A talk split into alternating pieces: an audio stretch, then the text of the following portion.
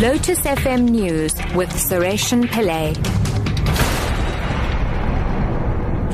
10 o'clock, good morning. The Council for the Advancement of the South African Constitution says the process through which the head of the National Prosecuting Authority is appointed should change. He was speaking in the wake of the appointment of Advocate Shaun Abrahams as head of the NPA. President Jacob Zuma appointed Abrahams a month ago after former head Mxolisi Nxasana resigned. Lawson Naidoo says the appointment should be a more consultative process. It is anomalous within our constitutional dispensation that the head of such a critical institution is appointed just by the president. We believe that a process that is similar to the way the heads of Chapter 9 institutions are appointed through a more consultative and, and transparent process, perhaps involving a committee of parliament conducting interviews and then making a recommendation, may yield a much more transparent process. The police checklist that is used before permission to before permission to protest is granted will come under the spotlight today when civil organizations demonstrate against it outside the Johannesburg Metro Police offices in the CBD. They want the Metro Police to scrap the checklist they have described as denying citizens their constitutional rights. The protesting organizations include the Thembelihle Crisis Committee, the Soweto Electricity Crisis Committee, and the Kuruleni Environmental Organization. Bongani Xezwi is from the Rights to Know campaign they're having this checklist that is undemocratic, that denies people their right to protest. The checklist says when you want to protest, you must get a letter from the ward councillor. When you want to protest, you must get the letter from the person that you're protesting to. You must pay an amount of 140. And if you don't, you don't have those such things, and then it, it becomes a challenge for you to protest. Johannesburg Metro Police spokesperson Wayne Minnaar says the organizers have not been granted permission to stage the protest.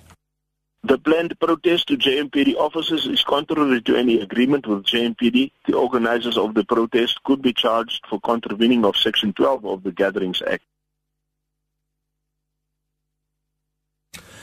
Political parties have mixed reactions to the degeneration of the National Assembly proceedings during which President Jacob Zuma was expected to answer oral questions. National Assembly Speaker Baleka Mbete ultimately adjourned the House as the EF insisted that President Zuma should indicate when he would pay back the money used and on non-security upgrades to his Nkandla residence. DA leader Mmusi Maimane is disappointed that the House has been adjourned. I think, you know, there's only one person who wins, and it's President Zuma. Unfortunately, the people of this country lose. I don't support the actions of the EFF in this regard. I think we should ultimately, if we agree that this is a process that we must take, then we must uphold the process. The idea that we must, in fact, adjourn the House and collapse it, President Zuma gets away without accountability. We are no nearer to getting the answers that we need. This House must stand if South Africa is going to stand. If Parliament is destroyed, South Africa will be destroyed. And finally, the man suspected of shooting dead nine worshippers at an African American church in Charleston in South Carolina has been flown back to the city after his arrest. Dylann Roof, who is 21, was detained more than 300 kilometers away. His social media profile suggests he was fascinated by white supremacy. He is due to appear in court later. Darrell Jackson, a Democratic senator and pastor, says the events are deeply disturbing. It is very depressing and very uh, a very emotional time for us. But my hope and prayers are that something uh, positive will come out of this as it relates to race relations in this country and particularly in our state. Top story at 10 o'clock. The Council for the Advancement of the South African Constitution says the process through which the head of the National Prosecuting Authority is appointed should change. I'm Suresh Pillay back at 11.